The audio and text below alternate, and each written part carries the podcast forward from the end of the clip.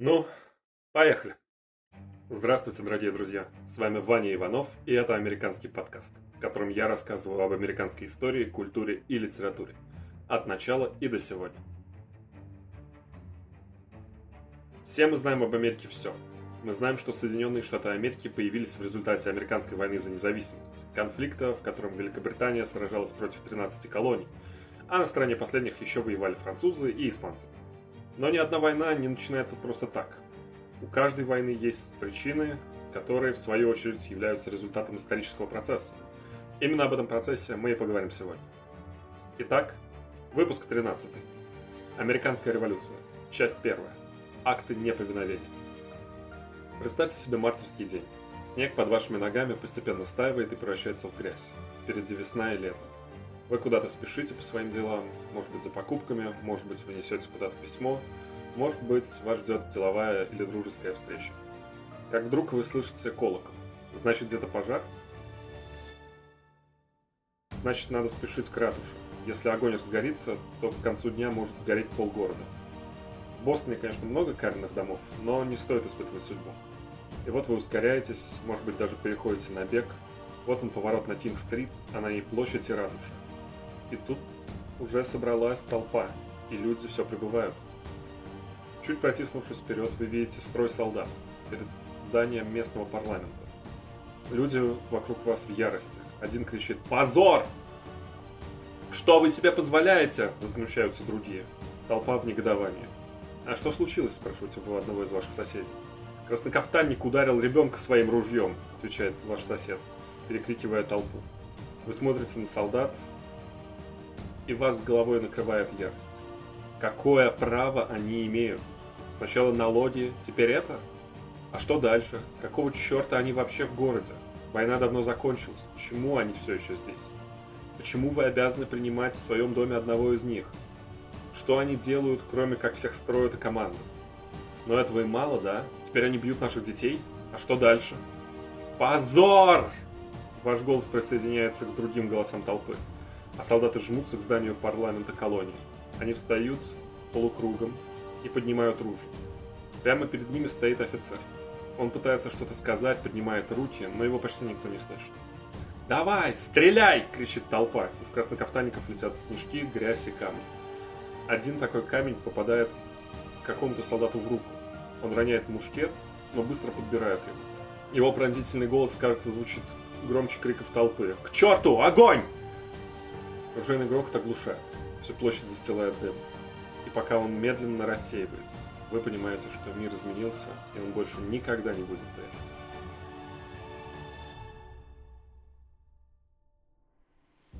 Ну что, поговорим о цифрах.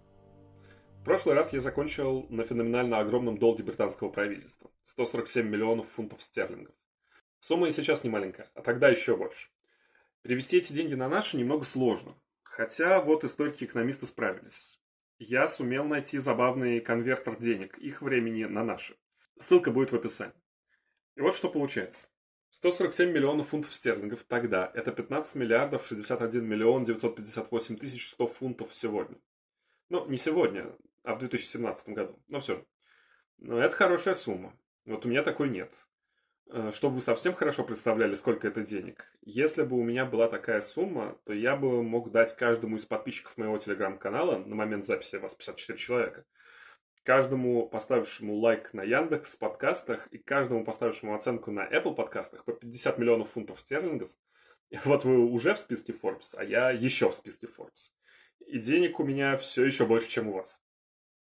Ладно, хорошее сравнение, но не то. Короче, судя по тому же конвертеру, на эти 147 миллионов в те времена можно было купить табун, в котором будет больше 2 миллионов лошадей или стадо, в котором будет больше 31 миллиона коров. Ладно, все еще непонятно. Ну, сложно мерить все в коровах и лошадях. Я нашел немного другую статистику от Bank of England, согласно которой эти 147 миллионов долга – это примерно 150% ВВП Великобритании в те годы. То есть британские острова, которые тогда, ну, как бы одно государство, не производят столько товаров и услуг, чтобы покрыть эту сумму. Куда уж там современным американцам с их 118% госдолга. Чтобы вы понимали еще лучше. Налогами правительство Его Величества короля Георга собирает едва ли сумму, равную 10% своего ВВП. Сейчас посчитаю. Получается, что-то со всеми налогами и сборами казна получает около 10 миллионов фунтов стерлингов. Ну, там плавающая цифра, но для удобства округлим. В общем, правительство в долгах как в шелках. И это проблема. Кто же будет ее решать? Думаете, Уильям Питт? А вот и нет, а вот и не он. А новый премьер-министр Джон Гренвилл. Я, кажется, ввел вас в заблуждение в прошлом выпуске. Первый лорд Чатам, Уильям Питт, де-факто возглавил правительство, будучи при этом госсекретарем Южного департамента. Премьер-министром он тоже станет, но только в 1766 году, через три года после, вой... после конца войны. Как секретарь Южного департамента, Питт был ответственен за Южную Англию, Уэльс, отношения с католическими странами Европы и американские колонии. В те времена существовал секретарь Севера. В его ведении находилась Северная Англия, Шотландия, отношения с протестантскими странами в Европе и отношения с Россией. Так вот, своими действиями Пит, конечно, сделал Великобританию не a colonial empire, а the colonial empire. Но при этом оставил своему товарищу по партии Джону Гренвиллу, бывшему министру финансов, кстати, ту еще задачку. Ну, вернее, 147 миллионов проблем. И Гренвилл начинает их как-то решать. Вот как бы вы решили такую проблему? Занимать денег еще больше нельзя, да и особо не у кого. Самый передовой банковский сектор у вас в стране. Остальные страны вокруг вас гораздо беднее, учитывая тот факт, что они, в общем-то, тоже разорены последней войной настолько, что ваш главный противник в качестве контрибуции выдал вам фактически всю Канаду. Снова просить у банков дома, так вам никто ничего не даст. Со словами «давайте вы старые долги сначала начнете выплачивать, а потом поговорим а, о новых займах» просить денег у бизнеса, тем более у вас есть компания, которая де-факто государство в государстве. А, да, я про Остинскую торговую компанию. Но эта акула, нет, скорее, мегалодон раннего капитализма, потом с вас три шкуры спустит. Можно, конечно, начать убивать самых богатых подданных, конфисковывать их имущество, но да ладно вам, это же Англия. Тут живут Адам Смит, основоположник либертарианства, и Джон Гоббс, автор Левиафана. Неприкосновенность частной собственности тут записано в Habeas Corpus Act, де-факто Конституции Британской империи. Да и в моду такая практика войдет немного позже и в немного других странах. Об этом документе мы поговорим потом и побольше. А пока, наконец, о решении, которое принял Гренвилл. Он обложил налогами колонии. Так, вообще, в чем прикол колонии-то? Все же знают марксистскую максиму про колонии и рынки сбыта, да?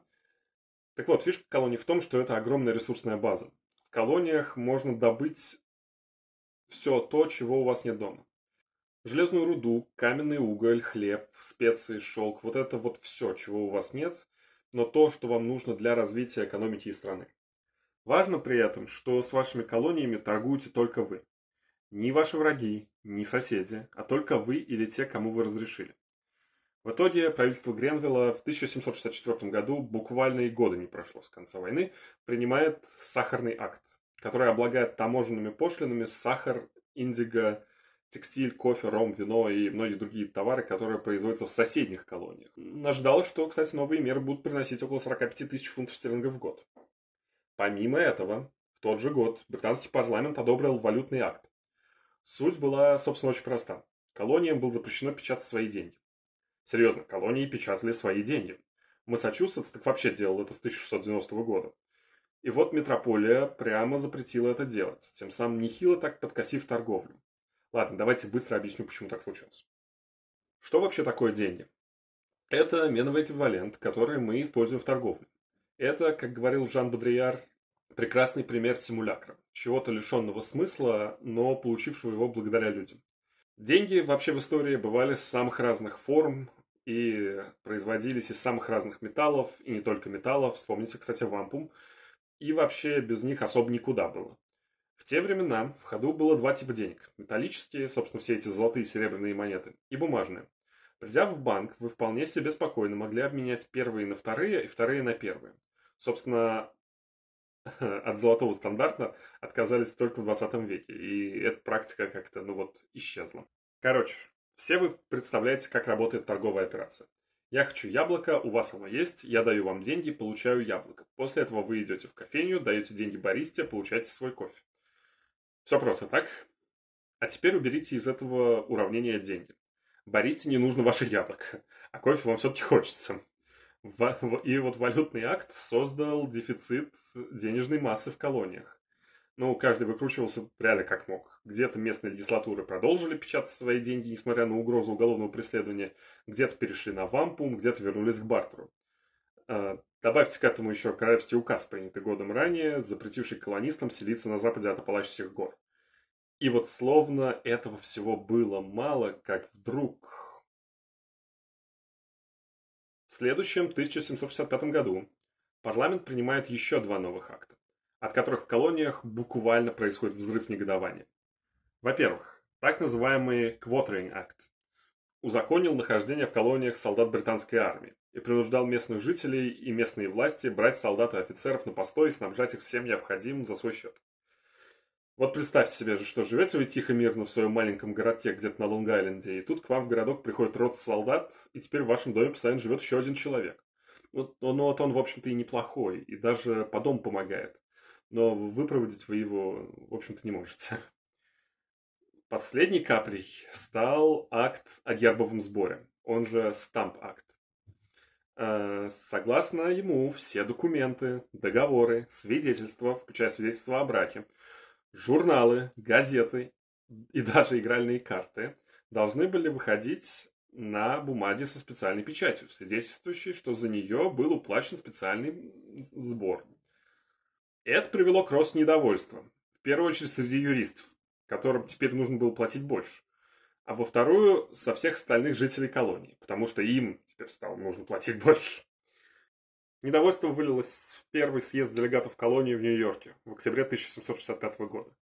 На этот конгресс, первый в истории США и в первый раз используется это слово, приехало 27 делегатов из Массачусетса, Род-Айленда, Нью-Йорка, Пенсильвании, Нью-Джерси, Делавера, Мэриленда и Южной Каролины. Итогом 18 дней заседаний стала декларация, в которой колонисты заявили о своем недовольстве. Итак, вот она. Члены ныне собравшегося Конгресса, искренне преданные, с чувством глубочайшей привязанности и преисполненные долгом перед его величеством и правительством, нерушимо верные нынешнему счастливому устройству протестантского наследия, глубоко потрясенные настоящим и назревающими бедствиями британских колоний этого континента, по зрелому, насколько позволило время, размышлению об условиях жизни выше, сказ... выше названных колоний, считают своим безусловным долгом сделать следующее заявление о наиболее существенных правах и свободах колонистов и о несправедливостях, причиненных им некоторыми недавними актами парламента. Первое. Подданные Его Величества, проживающие в колониях, обязаны той же верностью короне Великобритании, что и подданные, родившиеся на ее территории, и также подчинены высшему правительственному органу, парламенту Великобритании. Второе. Подданные Его Величества, проживающие в колониях, обладают теми же историческими правами и привилегиями, что и родившиеся на территории Великобритании. Третье. Неотъемлемой и важнейшей частью человеческой свободы, а также безусловным правом англичан является то, что они не могут облагаться налогами без собственного согласия или согласия их представителей. Это важно. Четвертое.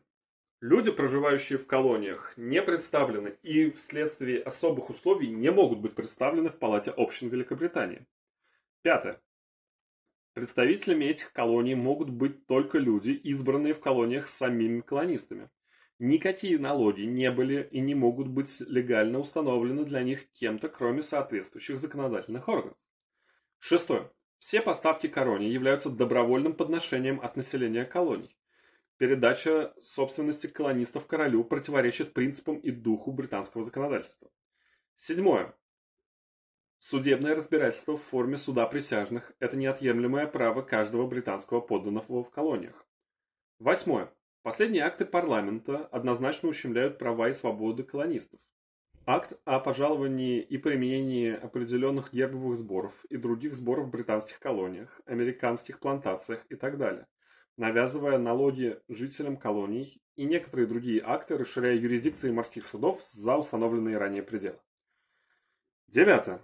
Сборы и налоги, утвержденные последними актами парламента ввиду специфических особенностей колоний, станут невероятно тяжелым бременем, а ввиду скудности наличных денег их выплаты будут абсолютно невыполнимы.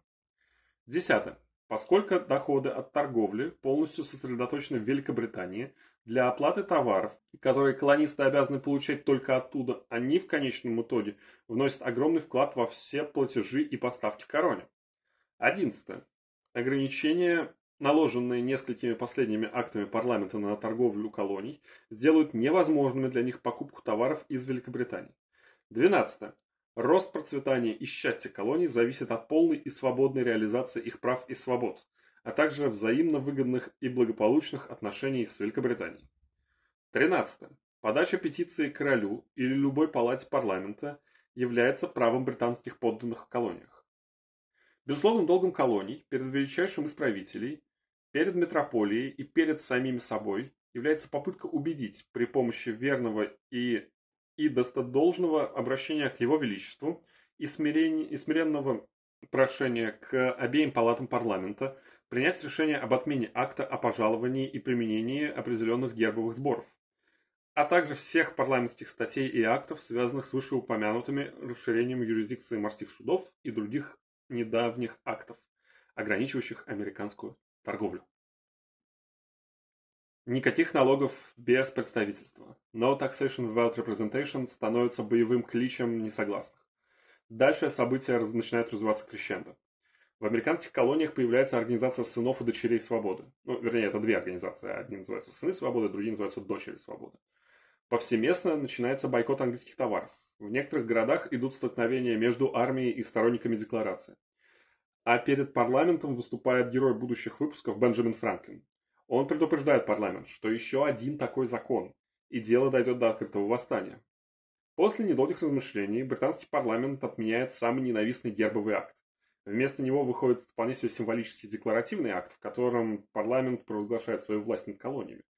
В самих колониях, правда, этого акта не замечают, в смысле последнего. Там праздник.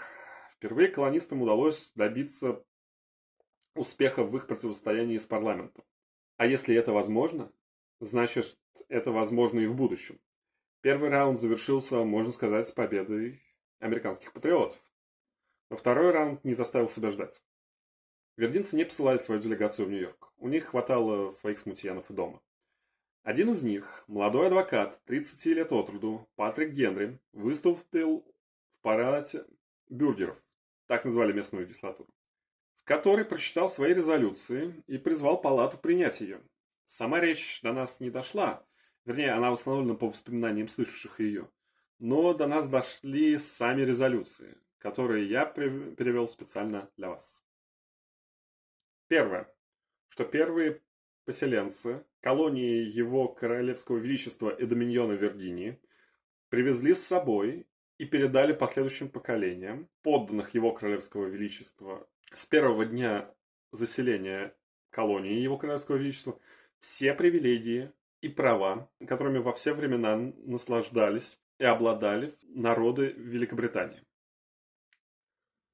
Второе, что согласно Краевскому указу короля Якова I, колонисты наделены всеми привилегиями и правами всех подданных, рожденных в, на территории Королевства Англия. Третье.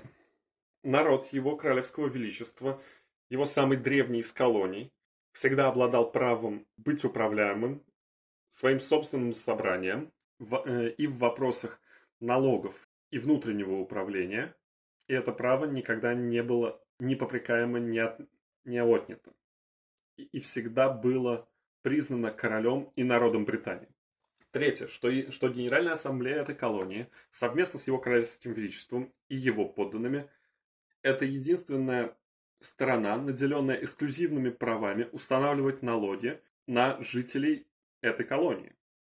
И любая попытка это право нарушить является незаконной, неконституционной и несправедливой. И представляет собой угрозу не только, не только американской, но и британской свободе. Четвертое. Подданные его королевского величества э, и жители этой колонии не обязаны подчиняться никаким законам или распоряжениям, которые должны обложить их новыми налогами, кроме тех законов и распоряжений, принятых Генеральной Ассамблеей этой колонии. Пятых. Любой человек, который попытается узурпировать власть Генеральной Ассамблеи, будет почитаться как, как враг колонии Его Королевского Величества. Патрик Генри говорил очень хорошо и очень долго. Один из очевидцев потом вспоминал, что в момент, когда э, молодой адвокат говорил, что у Цезаря был Брут, у короля Карла Кромвель, и королю Диоргу кто-то перебил его громким криком «Измена!». Генри посмотрел на кричавшего и, не изменившись лице, продолжил своим громким голосом. Королю Диоргу следовало бы учесть их опыт. Из его резолюции легислатура приняла только четыре. Самые такие спокойные. Но тексты этих резолюций тут же начали печататься и вообще широко разошлись по всем колониям. А пока в Северной Америке возмущались и принимали резолюции, в старой доброй Англии снова сменился глава правительства. В этот раз им стал лорд казначейства, лорд Эксчекер, называется его титул в оригинале, Чарльз Таушенд.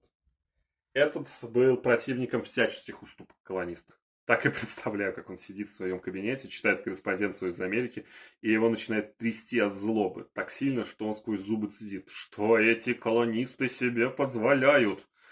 А потом идет в парламент и убеждает членов палаты общин принять так называемые внешние налоги на товары, которые Англия продавала в колонии, такие как стекло, бумагу и чай. Считалось, что это подобное производство колонисты не смогут быстро настроить сами.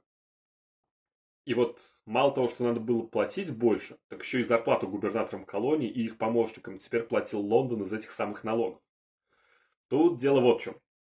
В 10 из 13 колоний, за исключением Виргинии, Массачусетса и Нью-Йорка, зарплату губернаторам платили местные законодательные собрания. Так что если вас назначили новым губернатором, то вам лучше бы найти общий язык с местными элитами, иначе они буквально оставят вас без копейки денег. Ну, обычно общий язык находился, и губернаторы с местными властями жили в мире и согласии. Однако этот рычаг давления сохранялся и обеспечивал контроль над губернаторами и их поведением. А теперь вот его не стало. Совокупность этих смерть теперь известна как акты или законы Таушенда. Масло в огонь подлил еще и распуск Нью-Йоркской легислатуры, за отказ снабжать королевские войска провиантом. После этого колония перешла под прямое управление Лондона. И после этого мир, тишина и спокойствие воцарилось в североамериканских колониях. А когда я говорю мир, тишина и спокойствие, я имею в виду рост ненависти ко всему британскому. Вы же помните про сынов свободы? Ах, ну, не помните? Э, я про них еще не рассказал. Ну, расскажу в другой раз побольше, а пока в двух словах. Это была тайная организация американских колонистов, которые сначала боролись за права колонии, а потом начали открыто отстаивать идею независимости североамериканских колоний. Вот они получили лишние доказательства своей правоты и, прибегая к испытанному методу бойкота английских товаров, в бойкоте были исключения, но в целом он работал.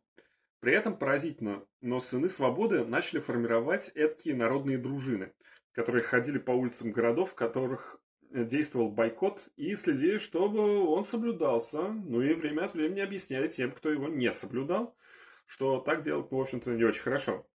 Убивать не убивали, да и били не часто, но вывалить в дегте, перьях и прогнать по улицам города могли. Стычки между колонистами-патриотами, так себя начали называть противники парламентских актов с одной стороны, и колонистами-лоялистами и британскими солдатами с другой стали обыденностью. Как разгромы магазинов британских товаров.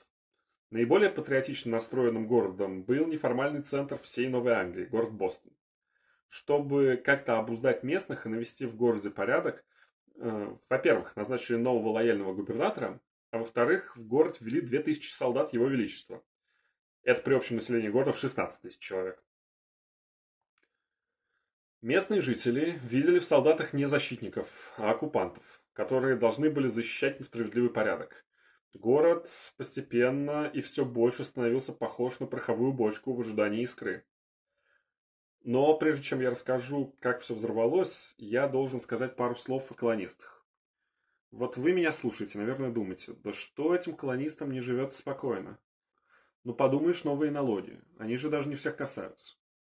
Ну, во-первых, на деле касались они очень многих, и один только гербовый сбор затрагивал почти все население городов, а колонии в те времена это преимущество небольшие общины, в каждой из которых есть свой документооборот.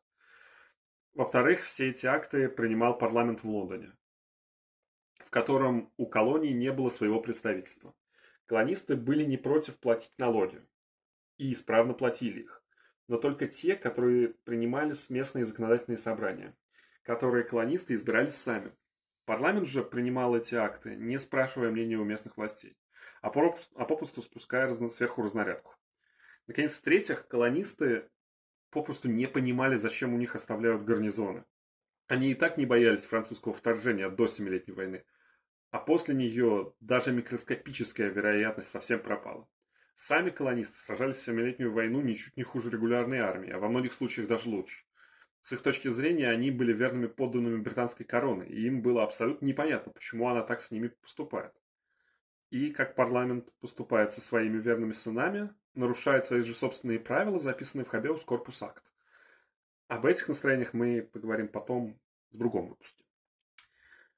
В свою очередь, британские власти были озабочены сохранностью колоний. Правительство прекрасно понимало, что после Семилетней войны французы вполне себе могут попытаться взять реванш и отправиться, отправить Квебек, Канаду и, наконец, разграбить 13 колоний. Этих людей нужно как-то защищать. Собственно, вся Семилетняя война была войной э, защиты этих самых колоний.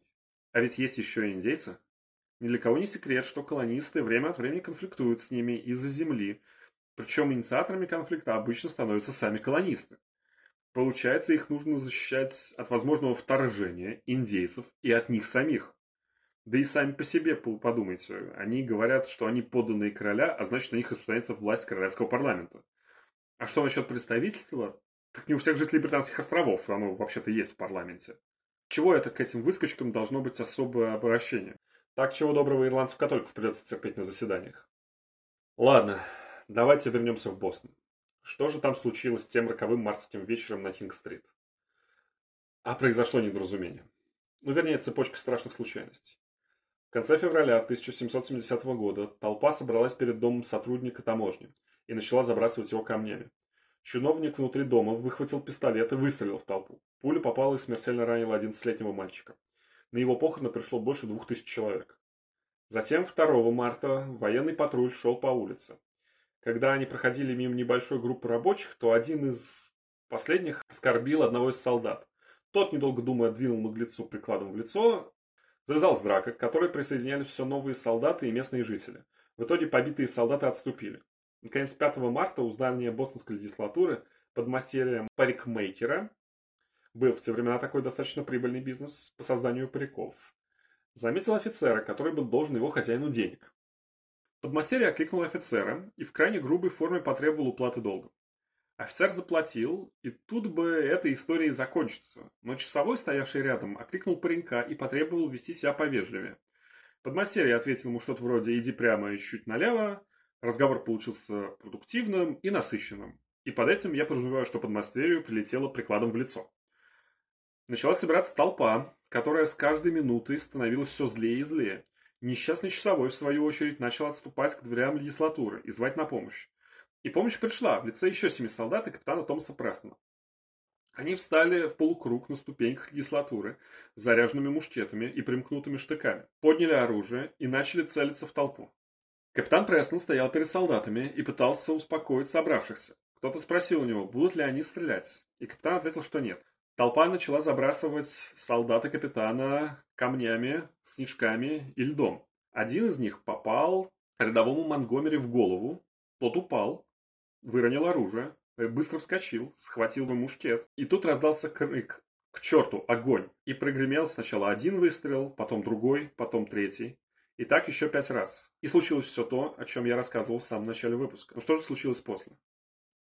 Три человека были убиты, еще двое не пережили ночь. Толпа рассеялась только для того, чтобы начать собираться снова на соседних улицах. На место прибыли еще солдаты вместе с губернатором.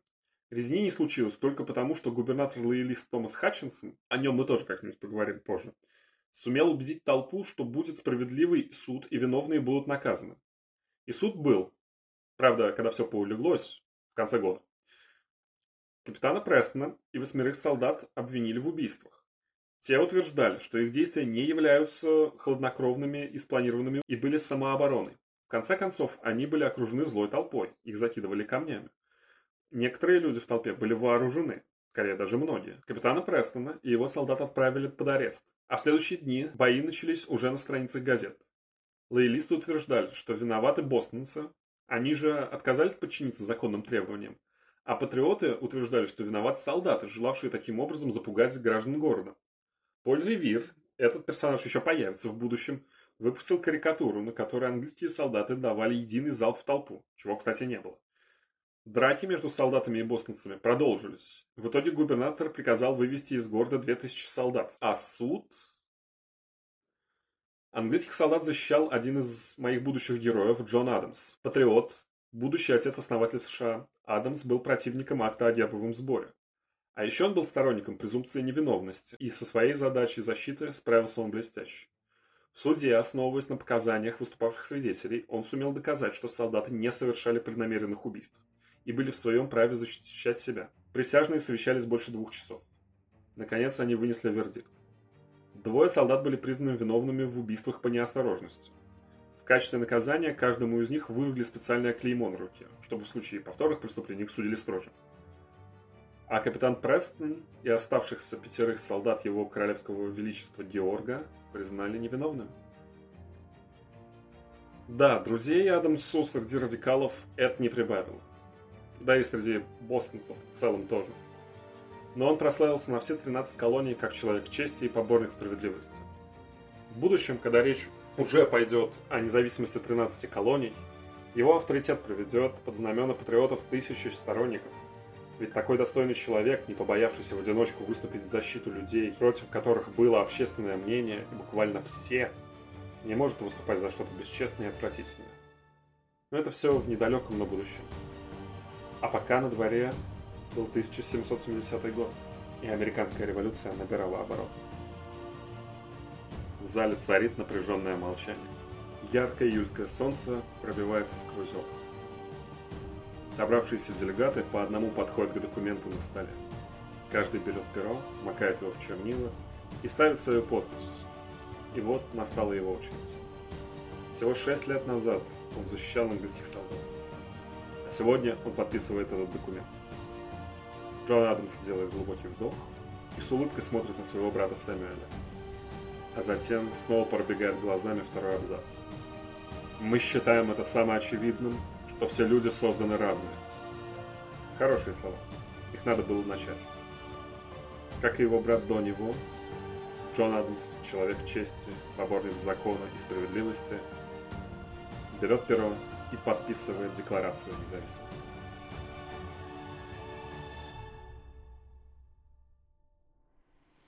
С вами был Ваня Иванов и Американский подкаст. Если вам понравился выпуск, то поставьте лайк и расскажите о нем друзьям. Спасибо за внимание. До скорого.